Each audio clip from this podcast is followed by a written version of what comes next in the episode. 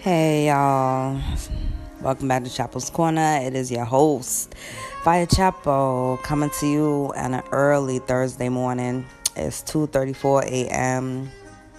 Eastern Standard Time, aka NYC time, and I am back to chop it up with y'all. You know, chop it up, have a convo, convo, convo about some things. So, all right, my eyes is burning right now and this is the reason why.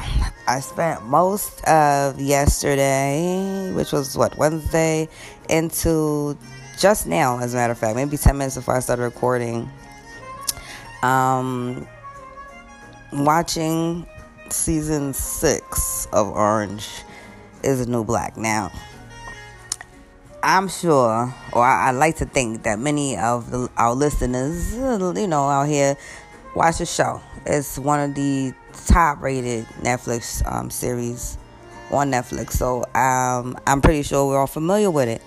Now, from the first season to this season, there's been a lot of things going on. I personally think maybe seasons one through four was all right with me. But once Poussey died, I felt like things changed. Um, I was it was very upsetting. Obviously, if you was a fan, Poussey was mad cool, and she was my homegirl. She probably was one of the few like real ones in there. And I'll list my my favorites who, as far as like who I feel is loyal or real ones.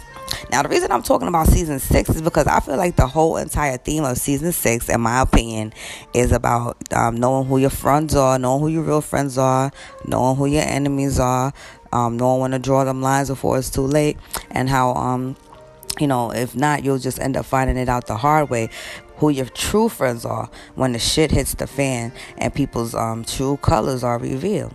And I feel like that's the um, reoccurring theme in season six. Now, I'm going to break down, um, I guess, the friendships that I noticed and picked up on. Um, a lot of these friendships didn't, of course, occur or initiate in season six. They all started and trans or started or began in season one, and you know had their shares of ups and downs through. Um, let's face it, almost six years at Litchfield now. So, with that being said, I figured, yeah, it might be fictional. the story and the characters might be fictional as well but trust me when I tell you, this happens in everyday life.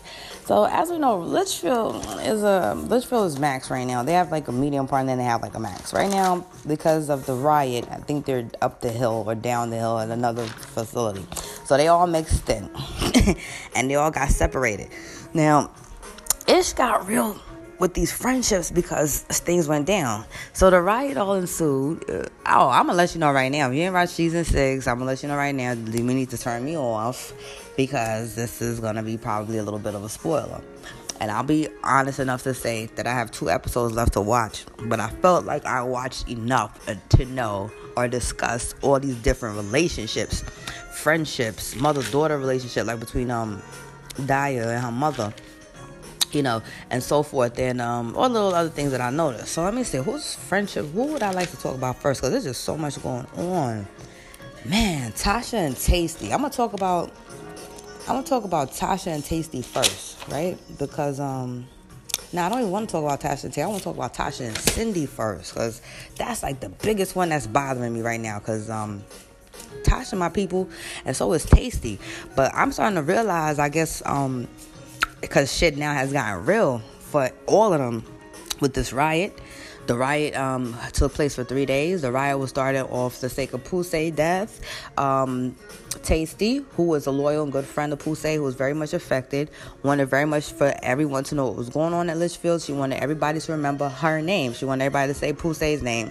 And she left it up to Caputo, who was the warden of the jail, to make a statement or something. But by the time they read the papers or they found out what they were saying, it seemed as if it was just like a um, unnamed inmate. You know, it wasn't really the noise that Taystee had wanted to be made concerning this because she wanted change and she didn't want Poussey to, uh, she didn't want basically for Poussey death to be for nothing, so to speak. You know what I mean? Saying like she wanted to honor her friend's death and she didn't want it to happen to anybody else. She wanted people to know just basically what the hell was going on. But it backfired. So when Caputo made his announcement, I remember um, she was upset and went running through the dorms like, nah, they trying to they trying to um, play Poussey and all of that. And so everybody started going crazy. Then of course that asshole CO. There's like always an asshole CO in every um, episode. And this as I already know going on, um, but being a criminal justice major who was someone who was going to be first um, a, a trial a defense attorney, a defense attorney going to be trial attorney, and then um, one who later on said maybe I'll just be a correctional officer, and I'm still on the list. I could still be court, a court officer for the, my borough. That's by choice, you know. The only guy do is call me up and I go into the academy by choice if I want to.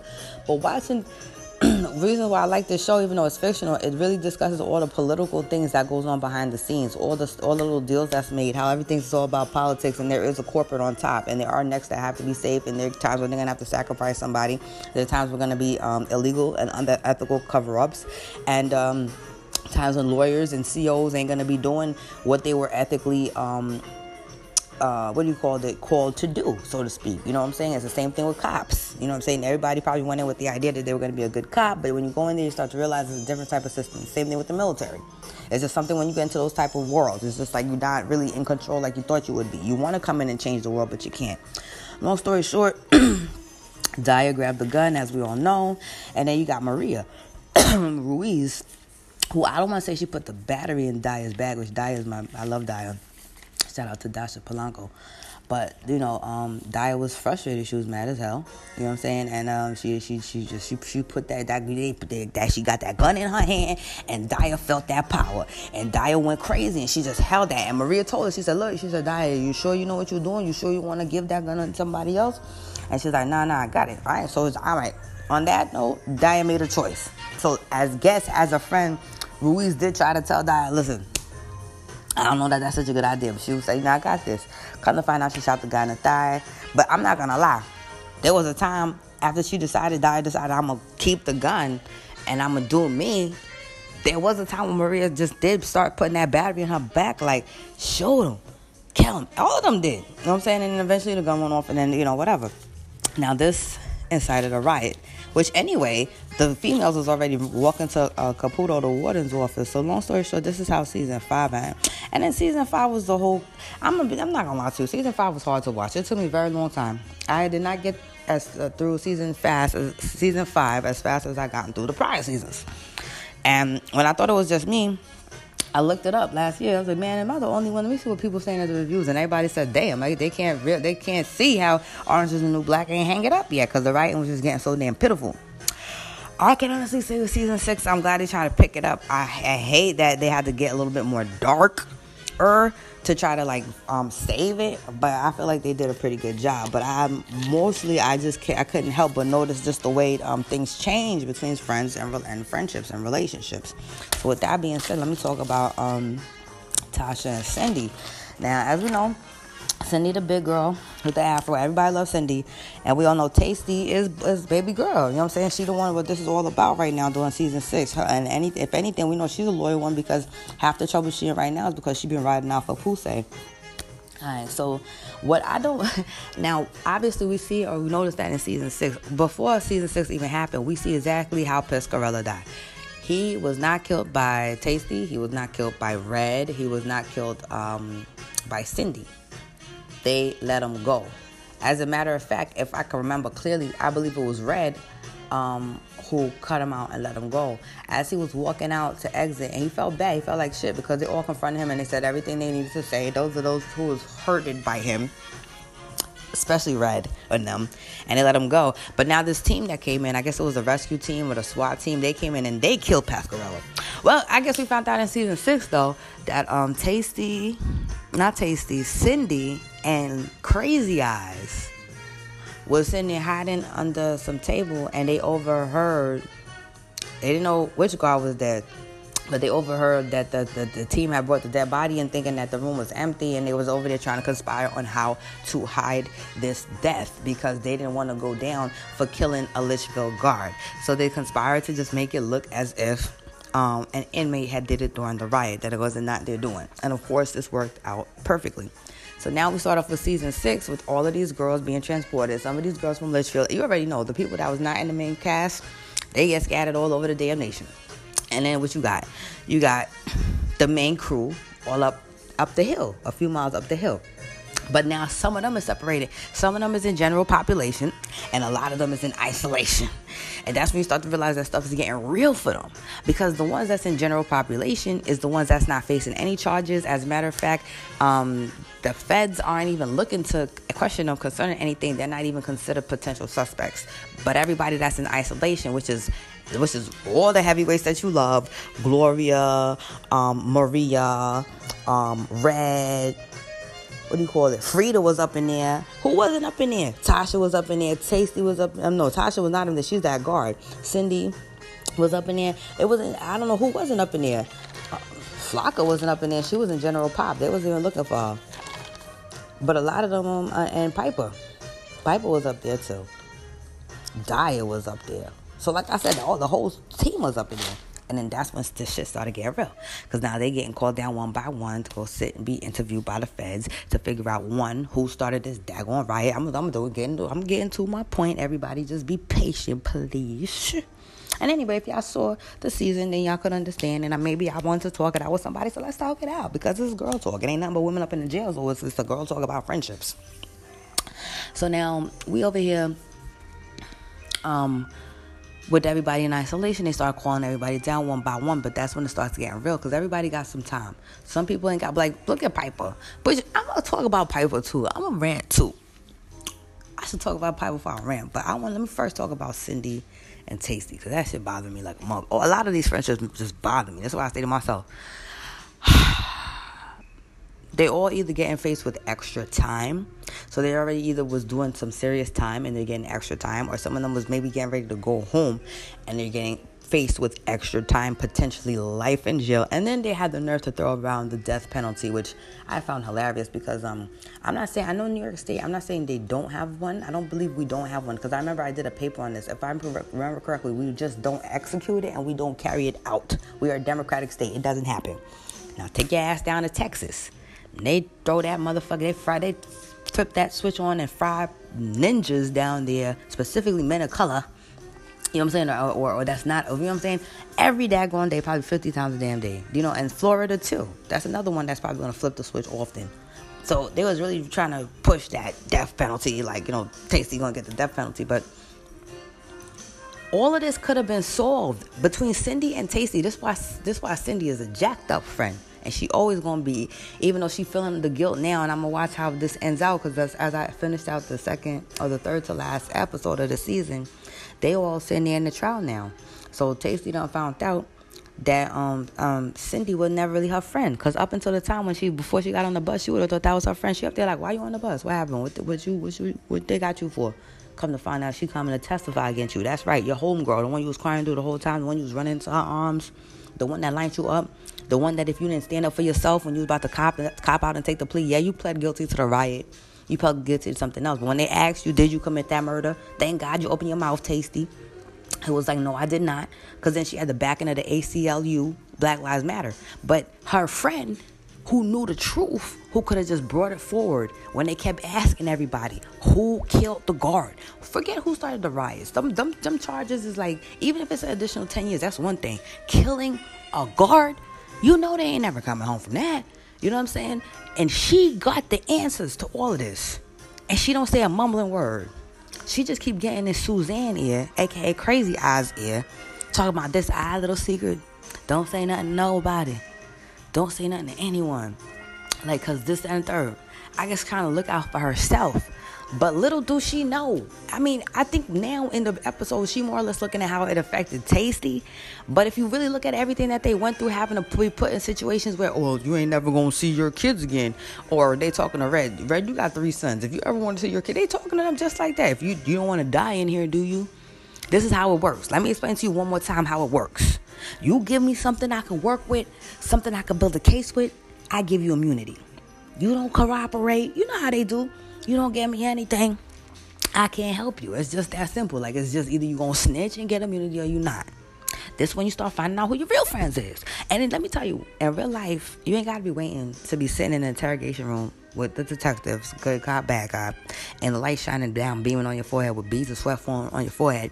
Um, you don't have to be in that kind of situation before you to know that this is the time it's gonna be tested when your friend's true colors is gonna come out It could be something like everybody's talking about you in public and they just ain't speak up for you. It's always gonna be a time when something's gonna happen. So before up in this, Cindy and Taystee was tight. They might have had up and downs or whatever, but she probably never saw this coming. Not from Cindy.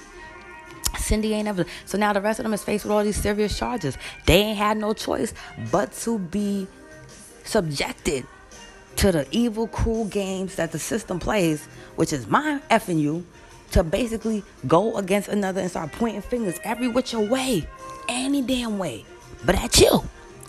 And I'm watching every single last one of them turn on each other. I seen Frida turn on red. I seen Nikki turn on red. I seen Chapman, Piper, bitch ass, snitch the fuck out of red with no fucking problem because she worried about pussy. That's right. She was worried about Alex. Have you seen a tall girl? That's why her fucking tooth got chipped. She was over there talking to some demon bitch. What? A, oh, you have a cast in your hand. Were you just over there in medical or some bullshit? Did you see some? She's like, yeah. You want to go to medical? Tripped her and bitch, you stupid. Worried about all the wrong things. You need to be saving your neck. And Red tried to send her simple ass a message to let her know what was going on. She mis- uh, she mistook the message for Alex, her little damn girlfriend, was dead. And this ain't got nothing to do with bashing LGBT. It ain't about that. It's just her, she was worried about all the wrong things. You about to be facing life in jail. You worried about what hell your girl is at. You know what I mean? I mean, yeah, but you, worry about all the wrong things. I ain't saying don't worry about your significant other, but I mean, damn, you know what I'm saying? What the hell can you do for your significant other? And they they gonna get out before you, and you facing this time.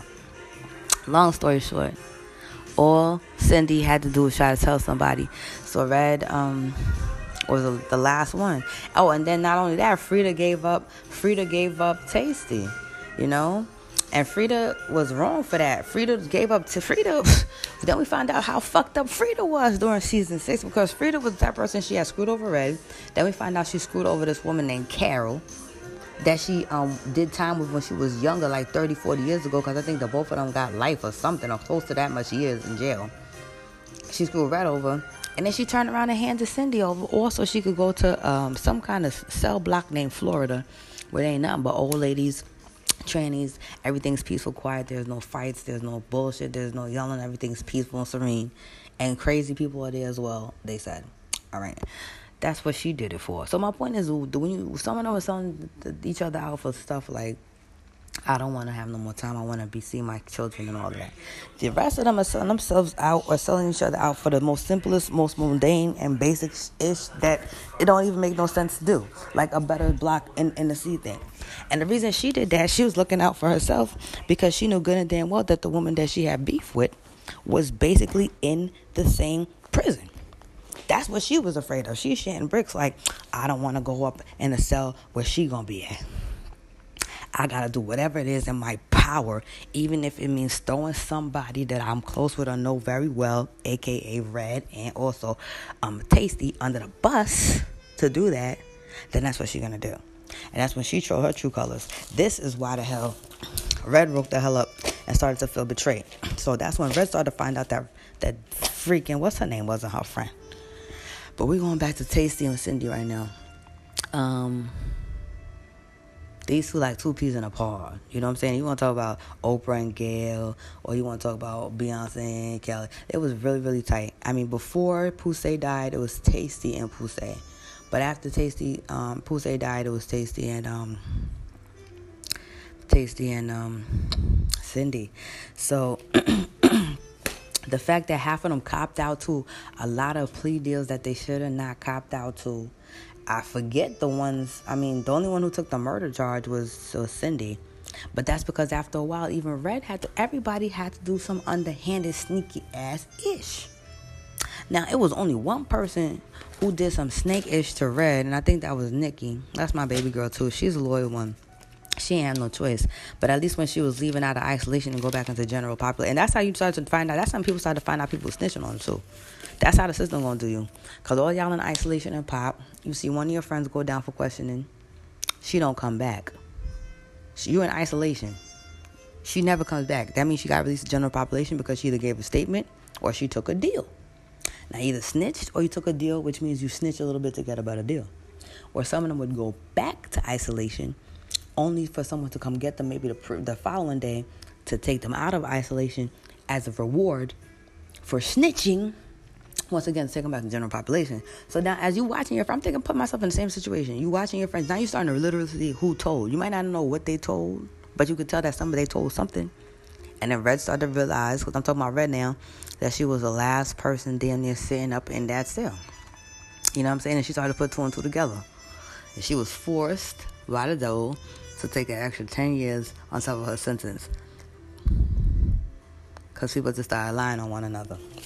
I can't, I mean, like when I watched the show, I know this was a really decent season because I was so into it.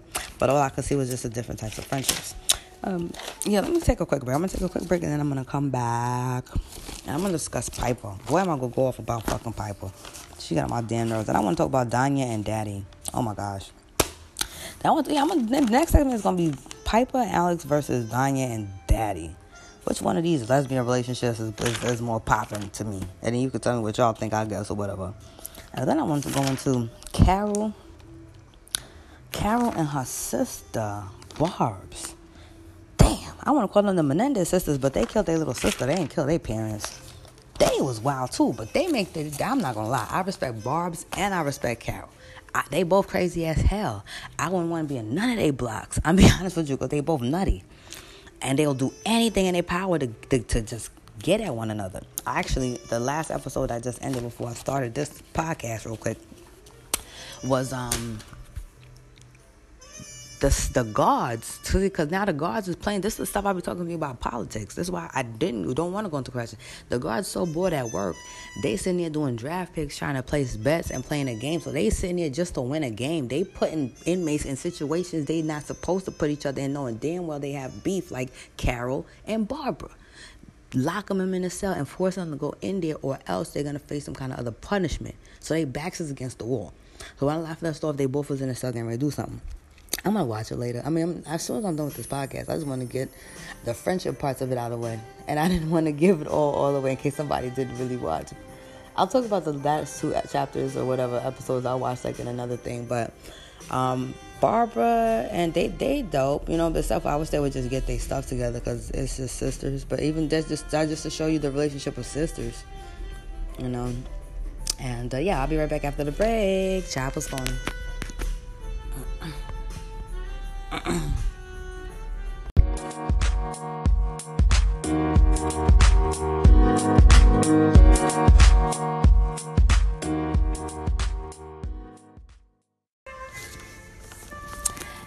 y'all, welcome back to Chapel's Corner. We back from break and we're here discussing Orange is the New Black. I am focusing on the relationships, the friendships, how they changed when things got real and how um, we can all learn something from that. It doesn't necessarily have to be a prison setting for us to understand um, that and it can happen to any one of us. Now, either we've done this to people in the past or maybe we think we're in safe friendships now that could never falter or break or bend for any reason at all whatsoever. For some reason, you feel that you're so secure and confident in your relationships that they won't ever falter.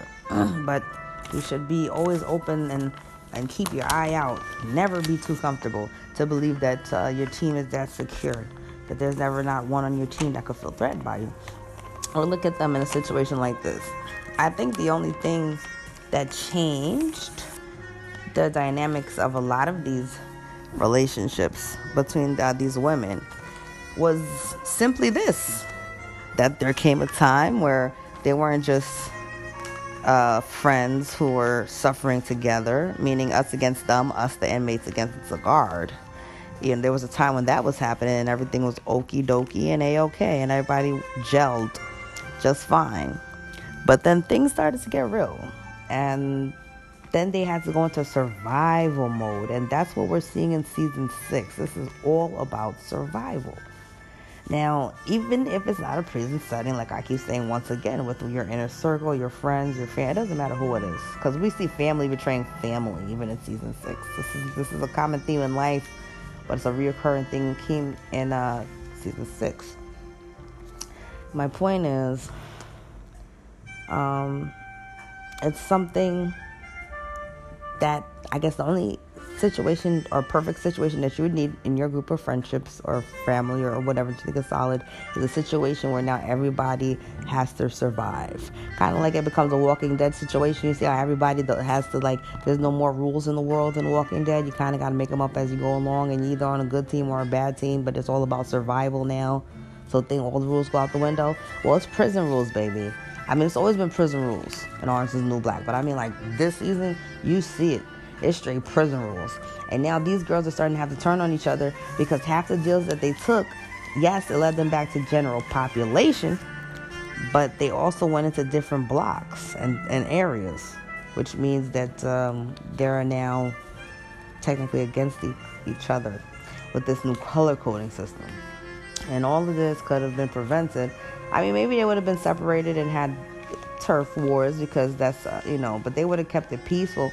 But with this whole situation of having to people rat each other out now when they're seeing each other throughout Litchfield, ain't nothing but seeing red. It's like you start not I don't mean red the character red. I mean like seeing red rage, seeing anger.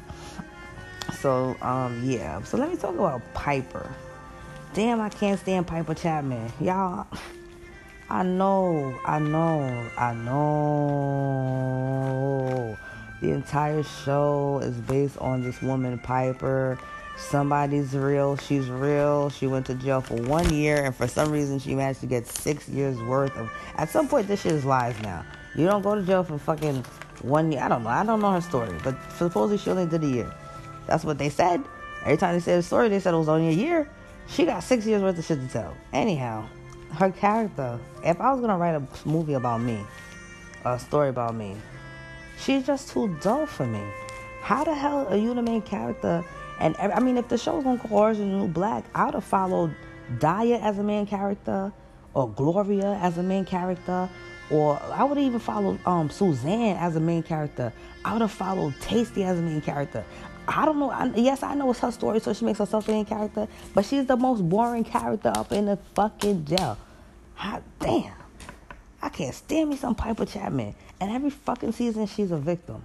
And every time you think she about to get that, you know, she about to start stomping with the big dogs, and she done got slapped enough and humiliated enough in the fucking season that she gonna get up and stand up for herself. She get like one every season. She got one one good scene where she's like, "Listen, man, you don't want to mess with me because it whatever." And then there was that season that she blacked out and she knocked the fuck, she beat the fell out that girl in the snow, and then the guard just watched because that, that's another. I told you I'm not. That's why I, I know what I chose not to do. You know what I'm saying? Like I, you know, get me to to, sign my life away into some some mess like that and lose myself. It's crazy up in them systems. I know. I I know people on the outside and inside, and I study. I know, or damn like in the back of my hand. Long story short. Piper is soft. I mean, how the hell? Suppose you, yeah, one, because she only spent the year up in there. Everybody else was more interested in her. So then I'm looking at her and Alex in this relationship because she just kept bothering me. That first freaking season. just kept looking for that. I mean, okay, I know that you're concerned, but you gotta be concerned. You gotta worry about yourself. I mean, at least be like, well, what would Alex want me to do? Alex would be like, okay, I want you to be strong, go on, and take care of your damn self. Because that didn't help you prepare your case. You sitting around and keep asking people for me. That's how you. That's how your damn tooth got chipped. She's such a damn airhead sometimes. She really is though. That's what she want to do is be in love in a damn jail. She knows. I don't think she ever want to get the hell out that damn jail. I think Piper just want to sit her fucking ass in that jail and just be just chasing after Alex all day, trying to fuck around and find time to have sex without the guards knowing. So then there's Alex and there's Piper. They're so boring this season. They didn't even turn on each other. But boring. I mean, like everybody else in some stuff, y'all just in the middle. And, and her biggest problem is she want to get a kickball. T- Listen, don't get me started with Piper. So anyway, Piper and Alex, right? I'm looking at Piper and Alex. It was mad funny because I was looking at them like, damn, you you all been watching your okay. So I watched Unbreakable Kimmy Schmidt, Titus and Andromedon, right? It's probably my favorite show, and I love Titus. And Mikey got a steamier, like um, what do you call it? Um, like you know, same sex gender relationship than freaking Piper and her boring ass girlfriend Alex. And so I was like, oh my god, like not not even I don't I'm like gosh, I'm trying to I was just analyzing Piper this season. I'm like, damn Piper, you're so fucking boring. I was like, not only that, your damn fucking relationship was boring. I was like, why do they give you so much airtime on the show? Oh yeah, I forgot because you wrote that. Anyway, moving on. So then I'm looking at Daya, right? Because Daya, Daya getting her ass whooped left and fucking right. Because I guess the guy died or whatever. So she getting yeah, she went down for she copped out the second degree murder, but these cops, I mean, these guards whooping her behind. Every time you turn around, she getting a baton to her back, chest, stomach, leg. Yeah, they lucky. I'm, I'm, man. I was waiting for them to split her head open. They ain't never split her head. But my girl holding her own. You know what I'm saying? She taking it out. That's my girl. You know what I'm saying? Like, like I, she one of, my absolute favorites on the show. And so it comes to the point where she gets transferred to D Block, and she runs into Daddy. Oh Lord. Daddy is a woman. She calls herself that. At first, I'm like, oh, what in the fuck? Because I thought she was going to be trouble. She was trouble for a lot of them. But then she started to get soft on Daya. I said, oh boy.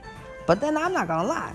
Daddy got game, right? Because she coming around and she all, you know, after that, I got fucked up in the shower by the guard. The next day, she bought a little gift basket thing with some real shampoo because they had stole some, shampoo kits. They had piss in it. She felt bad. Because then when she found out and they, the girls was laughing, that's when the guard beat her up. So not only did I get pissed in her hair from the from the uh, C block, messing with their stuff that they stole because they desperately needed shampoos and toothbrushes and shit because daddy stole all of it. That's what shit don't make no sense. But now she gonna come, daddy, come, oh, I'm so sorry that you got your ass beat in the shower yesterday because all you you know, uh, uh. and here's some painkillers. Oh boy. Now Daya holding on to these painkillers this girl keeps giving her.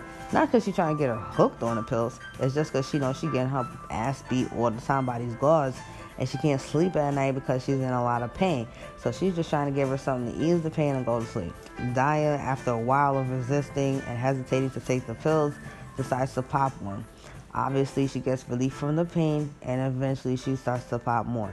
She keeps popping and popping and popping until she eventually forms this addiction, which is shocking.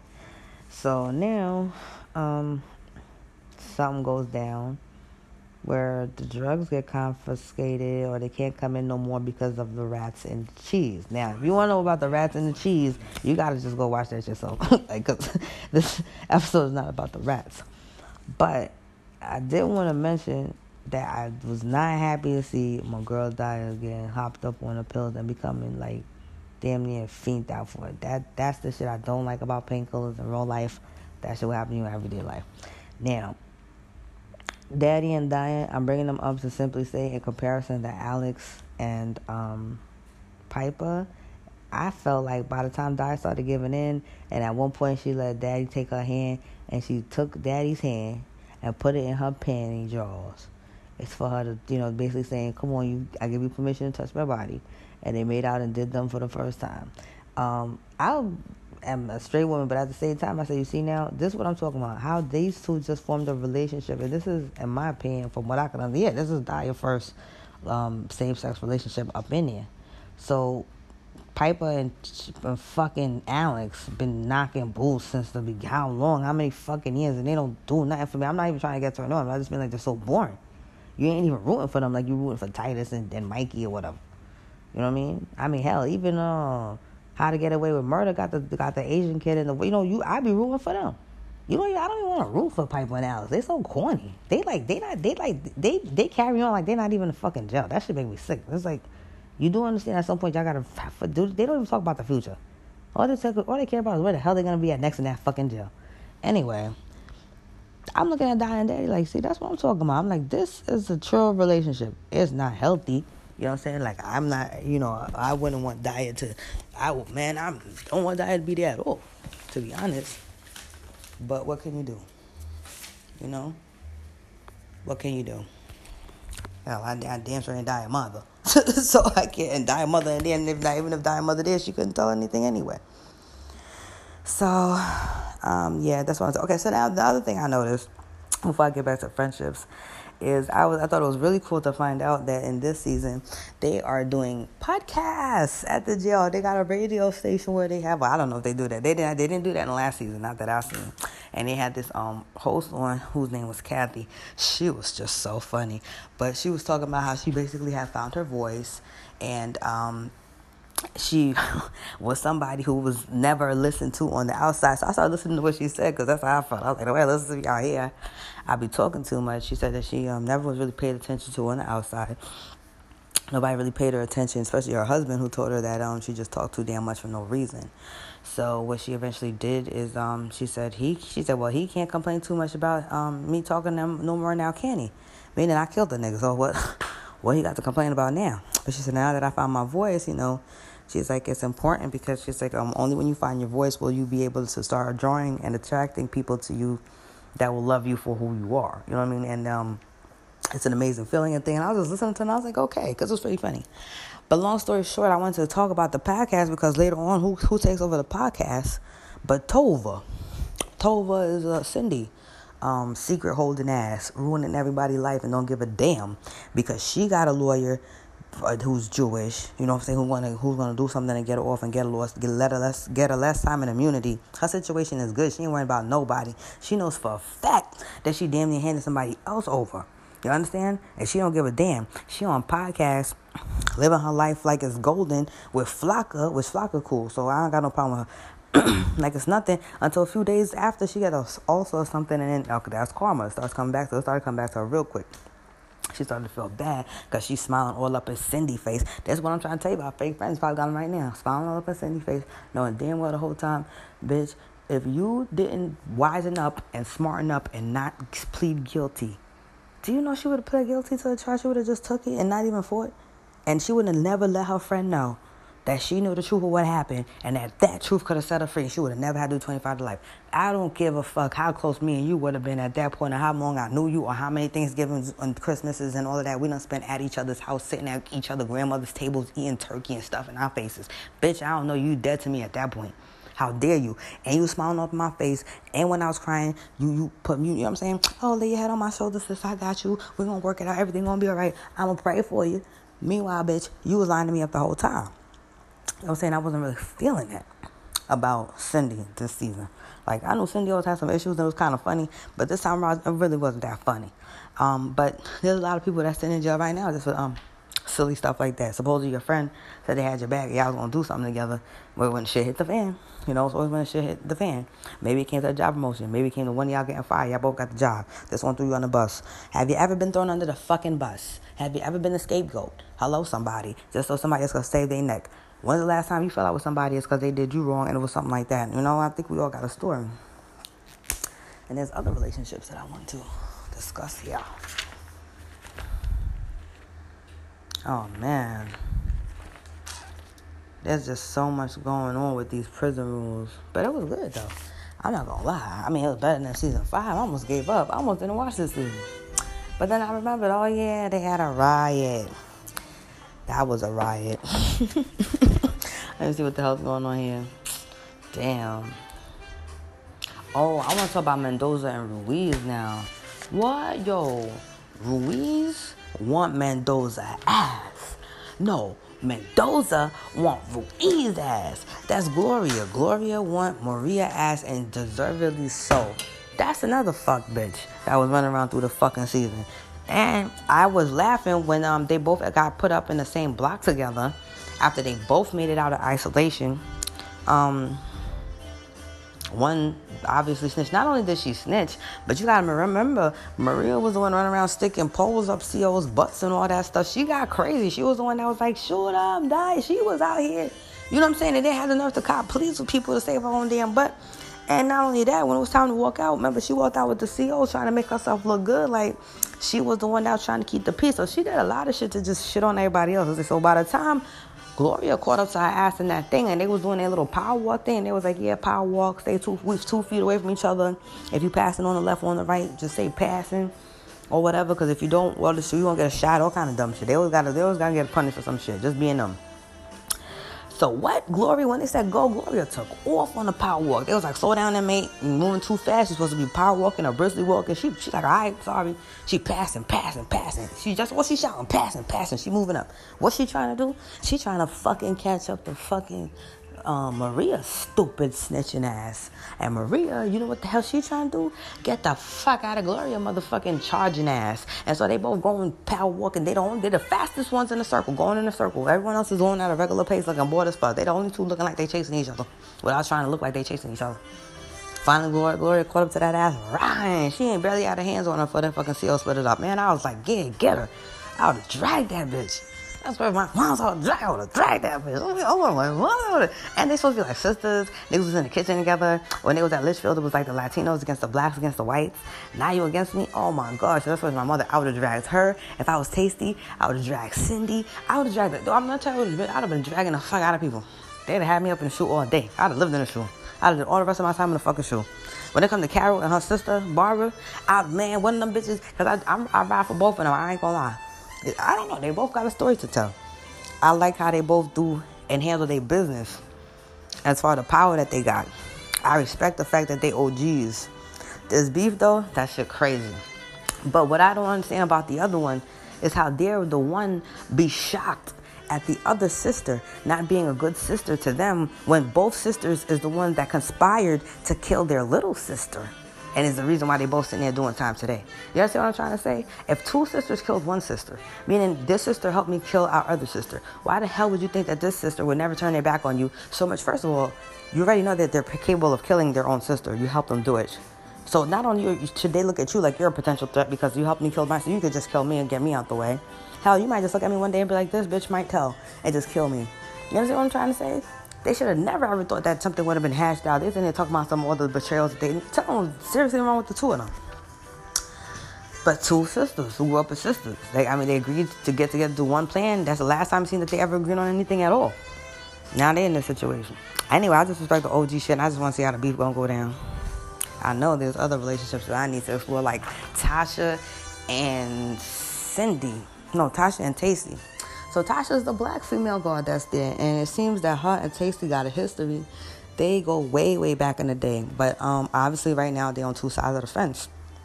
While Taystee has fallen through the, you know, has fallen through um, the grips and the cracks of life, so to speak.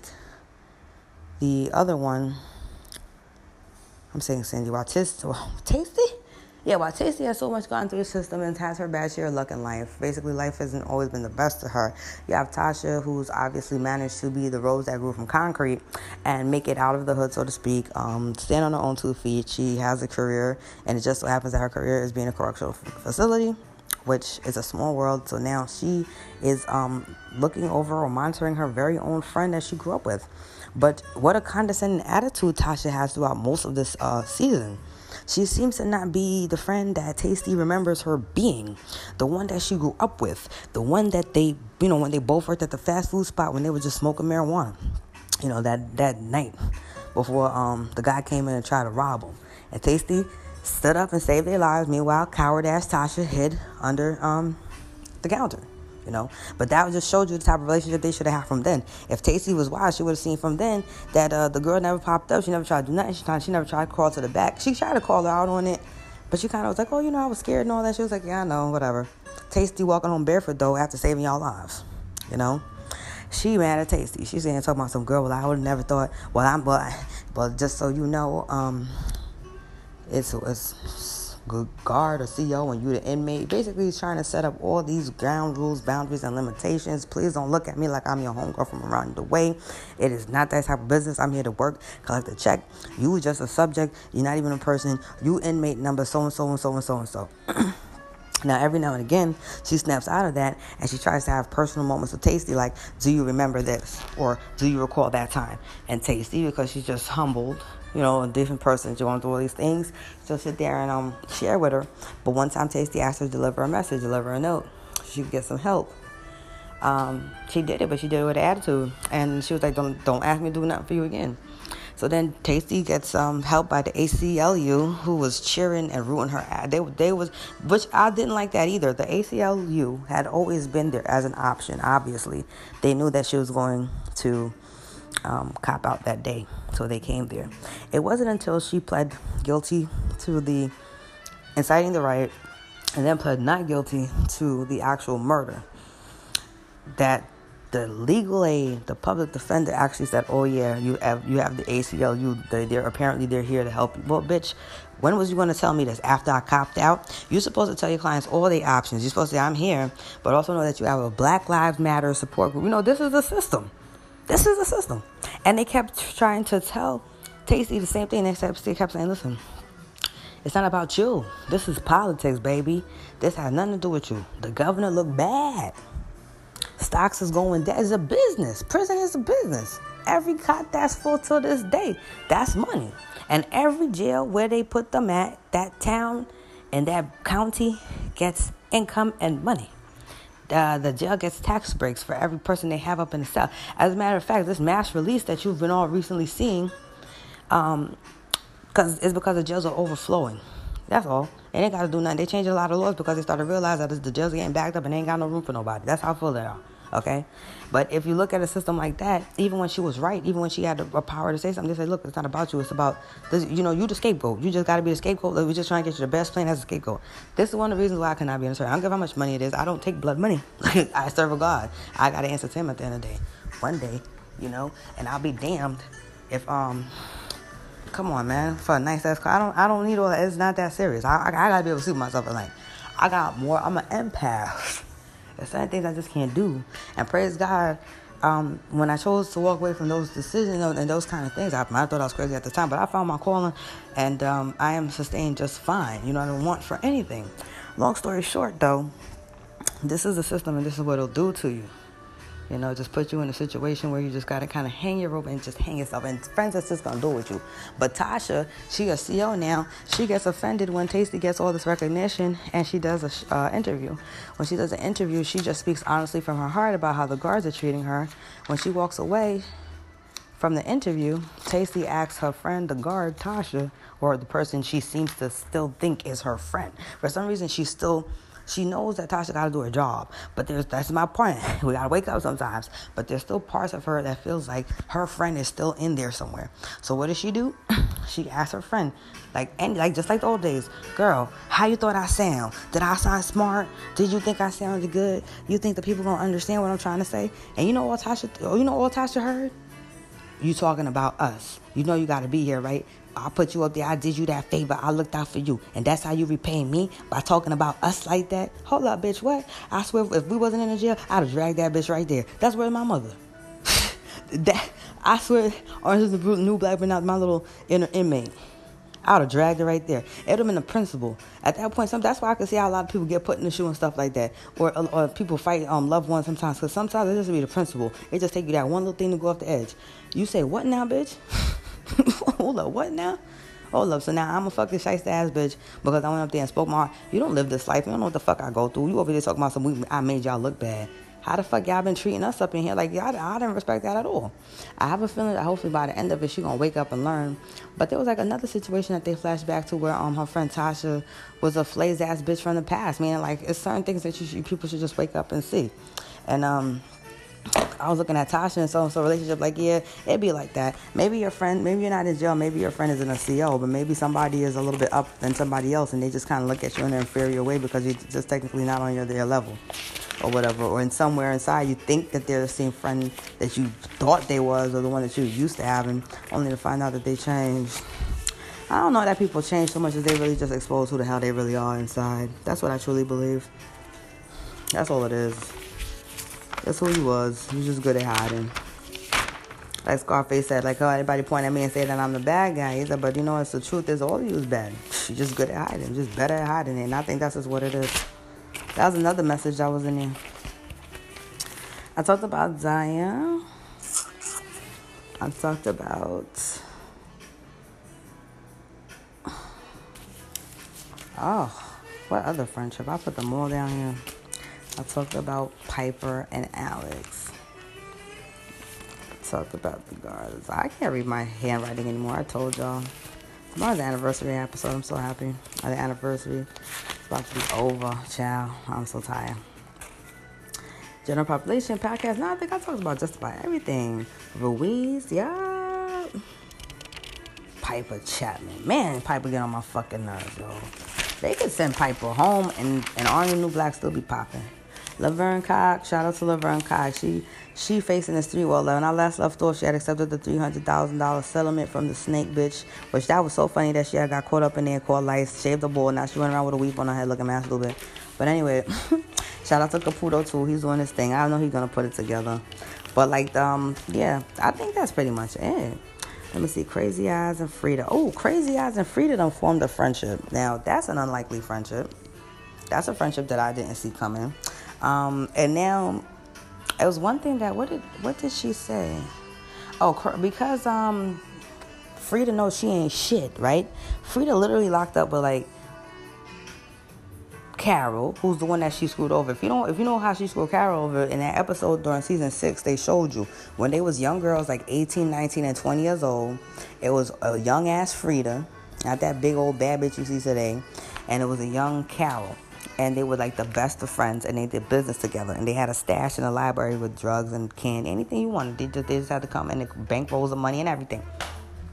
One day, Carol came through and found that her stash had been gone raided whatever.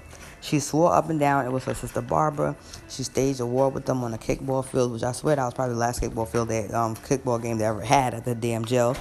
She cut her sister face, and her sister dead ass looked on her face and said, I, I wouldn't, I didn't do it. If I did it, I'd have been strutting all in your face, and you know that. And she looked her sister in the eye, knew her sister was telling the truth. That's when she found out Frida screwed her over. Now, what Frida do with the drugs? Frida took the damn, I'm just talking about friends now. This supposed to be her bestest friend. This supposed to be Carol's bestest friend. She took the damn drugs and brought it to the um a, a CO, a warden, somebody who could make things happen for her. Why? Because Frida wanted to get the hell up out of that jail. She wanted to transfer, but she had to do some serious sleuthing and be do some serious snitching or something. She had to do something to earn it. And so she ratted out. She's a Judas, man. A straight up Judas. That was her first Judas move. And she left up out of there. Now that got Carol an extra 30 years on top of the 25 years she was already facing. So this is why I'm talking about Frida. So now Frida's back up at this jail, and she keeps saying, even before she went up there, she's shitting bricks like, I don't want to go back there. I don't want to go back there. Because she know good and damn well what she did almost 25 or so many years ago. I couldn't even tell you how many years ago because they're all old at this point. But anyway, she knows what she did, and she doesn't want to go back there. So when she gets back there and she's in isolation, she feels safe. But when they say you can go into population, that's when she made the deal with the damn feds. Like, listen, I'll give you whatever you want to, you know, just put me in this this cell block called Florida, where it's just peaceful, quiet old ladies, trannies, and crazy people. Nothing's going on. There is no ruckus. Nothing's quiet. So she snitched out Judas again, somebody else, just to get into another position, so she wouldn't have to run into Carol, because she know Carol was there. She saw Carol with her own two eyes, almost pissed on herself. Thirty years later, because Karma's a bitch. And also, she shitted on Red. So, three times as Judas. So now she running around this jail paranoid as F. They done made it so that all these different colors of the of the blocks, I think D block is tan, C block is blue. I know for sure the pink ones or the pink cells is the Florida cell. Long story short, they managed to make it so that all the now this is the guards. The guards are doing this because they want to see a fight. The more fights, the more altercations and the game that they're playing amongst the other guards for money. It's like a gamble betting. The more fights that they can initiate, or the more situations they can initiate with their people or their players or their picks that from the draft or whatever, the more scenarios they could create for a situation to go down, the more they're gonna do. So, um, that's what they're doing with this multi-block uh, kickball thing, hoping that knowing this one got beef with this one and this sister's on this block and on that one on that block and also red got problem with you know what I'm saying? That everybody's gonna come outside it's gonna be a this is what they do. This is what they do for fun. And these people collect checks to do it. It's not just on TV this is what they do in real life. So long story short here goes what's her name old ass Frida scared as hell to go outside because she just knows she gonna get shanked and somebody don't like her. She done screwed over too many people. She gotta watch her back.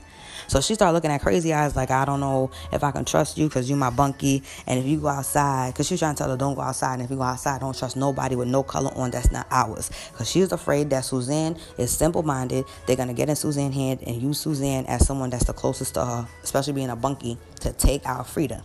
But then Suzanne, I want to talk to you about friendships. I'm bringing up Suzanne and Frida for a reason, reason because when Suzanne found that out, she damn near was upset and in tears and started screaming out, you know, I'm not susceptible. I am not susceptible. She said, I am your friend. I am your friend. And so I thought that was really deep because throughout the whole show, all you see is a bunch of susceptible, how does Suzanne said it? Why can't I?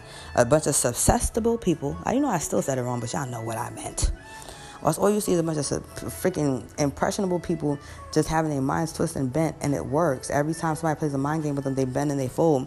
So to see Susanna, you can feel it. You can just feel the emotions that she said if anybody comes to me or tries to, you know, tell me to help you kill you or something, I'm going to let you know. And then she started doing her own investigation. That's all I want to say about those two. And they seem to click this season more than any other season. Not that they wasn't never respectful to each other in the other seasons. It just seems like um, it's dumb too right now. Yeah. Oh, yeah. I want to talk about Flaca and um, Tova podcast. I can't remember what they call it, but they're cute. They're funny, right? The only thing that turns me off is just I'm looking at um I'm looking at um Cindy act like everything's alright. You know what I'm saying? Just because she got immunity and she made out her deal and everything, she's a very selfish person. Very, she had very much uh, sociopathic. I wouldn't say narcissistic, very much sociopathic um, traits that just came out in full swing. And I guess she started to feel really bad, so she wrote this anonymous letter trying to act as if one of the inmates had submitted it for a segment that they had where um, a listener pretty much sends in a letter, asks a question, or shares an experience, and then Flaca and Tova, aka Cindy, would feedback and get advice. So she's like, Oh, this is Cindy. She's like, Oh, you know, I just got this thing from this fan, and she reads it out loud, and pretty much it's um, her, but she's projecting, saying that it's somebody else, saying that they did a really bad thing, there's something that they're withholding that they should tell, it's hurting their friend, and it's really starting to affect them. So, um, She's like, What do you think she should do, Flaca? And I guess that's her way of asking for help without necessarily telling the whole situation. So Flaca starts speaking from the heart. And she's like, Let me tell you something. She said, I got a best friend. She said, who is separated from me like like thousands of miles away right now. And of course, she's talking about her homegirl from all the seasons. She's one of the ones that got separated and went like across the country or somewhere. And she said, um, and I think, and she's like, and um, She's like, and I think about it every day. She's like, I think about it when I put on my makeup. She's like, I think about it when I'm just like playing with my hair. She's like, I just always think about her. She's like, so when I'm thinking about this letter, she's like, that's all I can do is thinking about my friend. And you know why I do that? She's like, um, why I think about her so much and why she's always in my heart like that. She's, she's like, um, she's my best friend. So basically, she said the writer should suffocate herself for making the world such a sad place, and um, that um, basically the friend is not a good friend at all whatsoever if that's what she did and that if anything she should open her mouth and cut so each time she makes a statement though you could tell that Tova, aka Cindy, is getting more and more and more convicted, more and more and more upset. It gets to the point that she gets up and has a fit and walks away. Flaca has no idea why, because as far as she's concerned, she was just honestly answering this anonymous answers thing. So guilty conscience does play a role in these people's minds. I want to say that it ain't always that they just to be walking around here because God is real. Okay, when anybody believe there's a guy that looks sits up high and looks down low, and they do get convicted. That's what's happening to her. But um, yeah, when I think about Flaca, her hands is clean in this situation. She's one of the few people walking around here who one wasn't implicated, and two um, doesn't really do nobody dirty. Like she just be minding her business, and she might be a little like nutty and added, but she just does her. So I just want to talk about that. Now, Red and Nikki, and then I want to talk about Daya and Gloria. So, Red and Nikki. All right, so this is where I say Nikki is one of the few loyal people that's left, as well as Red. So, as it turns out, Red, um, after taking her deal and realizing that nobody was her friend, she started to want revenge. She found out through other people that there was a woman in a jail named she didn't know her name she just knew that there was a woman in a jail who her friend or her ex-friend Frida the same way Frida had did her dirty Frida had did this other woman dirty and she wanted to know who she was Come to find out, it was Carol in her block. And she didn't mean to offend Carol, but Carol asked her to come to some hair thing. She said, What's up? Why are you asking about this and that? I'm going to let you know right this. This hair could go good or it could go bad. And she told her, I hate Frida. I'm looking for somebody to hate her just as much as I do so I can, you know, so we can get back at the bitch. And that's how she earned Carol's respect. But now, Nikki, who is like Red's daughter, is in C Block. And that's where Carol's sister and her nemesis is, which is Barbara. So basically, you got Nikki and Red on two different teams, and both their bosses or both their leaders is rival sisters. So they cannot be caught dead, really mixing with the other side.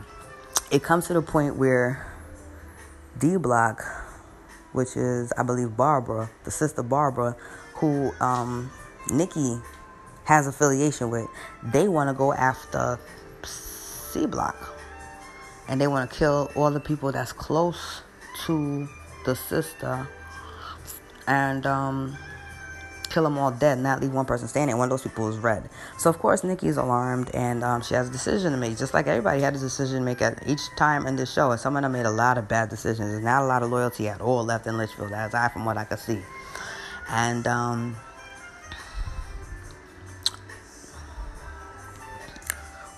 I'm sorry, hold on, I dropped my notes. Yeah, and so she decides that she's gonna try to intervene. And so when it comes time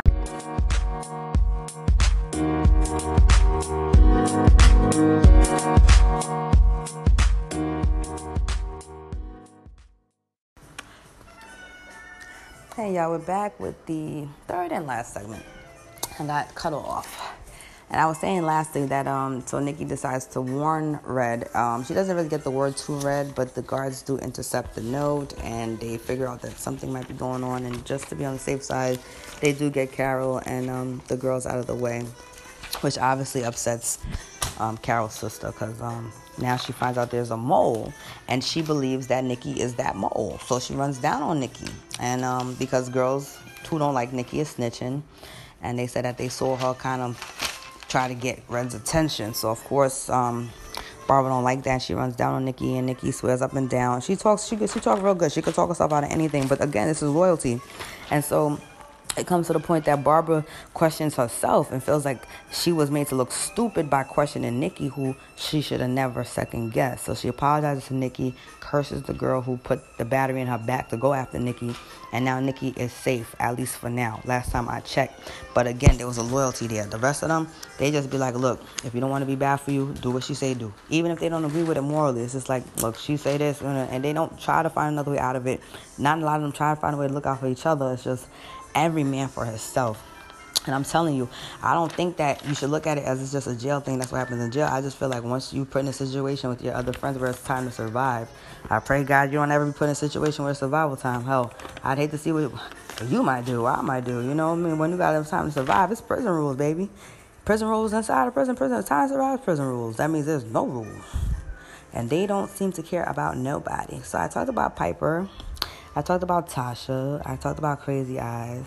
I talked about Taystee. I talked about Barbara. I talked about C Block, D Block.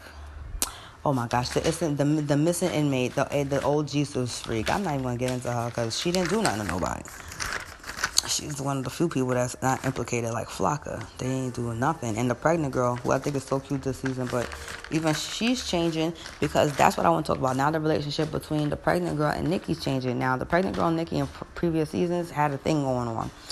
You know, same sex thing going on until uh, the girl got married in jail and then she got pregnant after she had sex at the jail too which a guard let her do. Anyway, long story short, they were really good friends.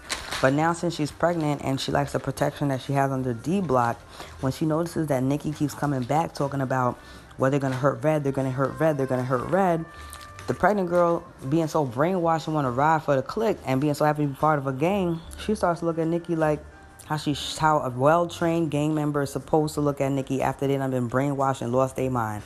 Like Nikki is a threat. Like Nikki's no longer family, and you could tell that if Nikki keep coming at her like that, it's only a matter of time before the pregnant girl is forced to now turn on Nikki, who was once a really good friend, just because she wanted the protection for her and her baby. I'm just telling you what this is how it's going down on this. But I know y'all saying if y'all saying it, you still listening.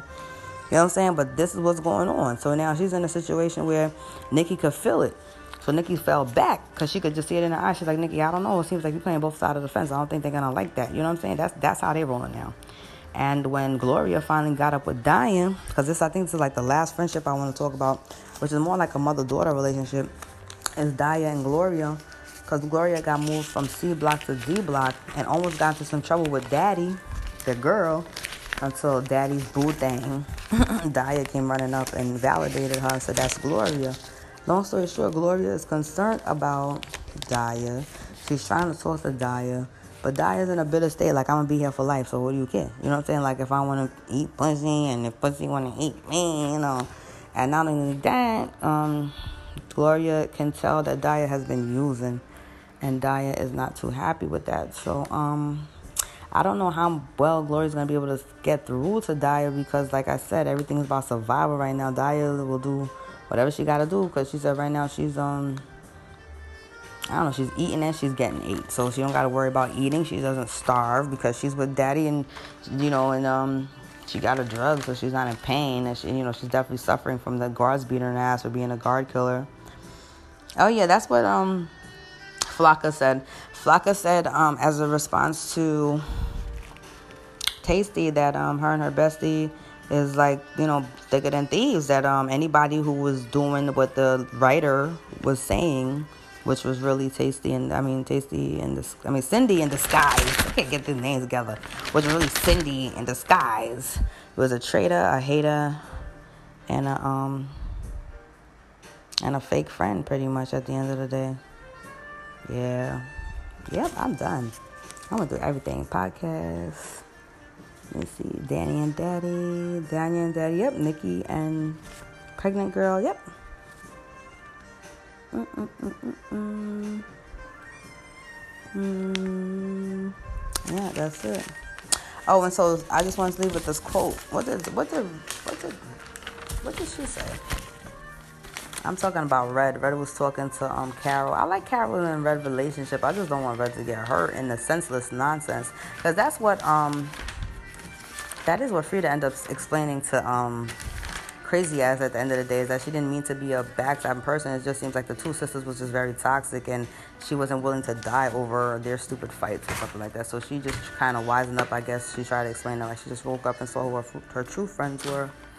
I can't find the quote, but it was something. ah, is this this paper that I balled up here?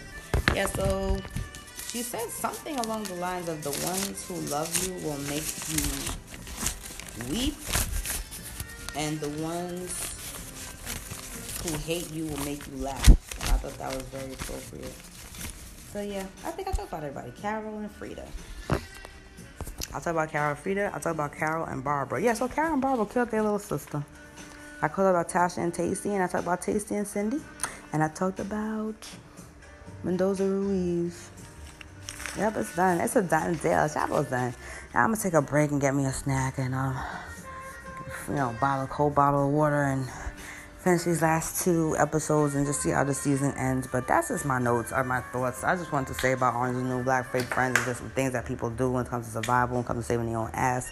When shit hit the fans and true colors come out, you know, know your friends who they are. You know, if y'all ain't been through, if you have friends and you haven't really been through any real shit, I mean some serious shit, like your whole world's falling upside down, you're probably going to jail, you're gonna lose your kids, somebody, and they, you know, to test what they'll be like when the shit hit the fans, I suggest you start creating fake scenarios like they start doing on Hot 97 over here, where they be like, um, is your friend ride or die? Then you call your friend up and you, it's a fake situation, but you be like, yo, I got a dead body in the car. I accidentally, uh, I don't know, hit the guy with my car. Nobody see me. I need you to come meet me over here. And then they, this is fake scenarios. But then the person either says, yeah, I'm coming through, or no, I'm not coming. If they say they're coming, then the, then the whole um radio station or whatever chime in and be like, ah, you want so and so in the morning? You a real ride or die friend or whatever? You better start creating fake ass situations. Don't wait till it's too fucking late and your ass is facing um charges or something worse than that. You know, a job loss or you already know eviction.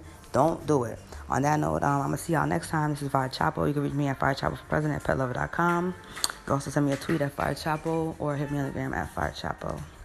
See y'all a little later on today. Um, and again, tomorrow is the anniversary. Happy Thursday.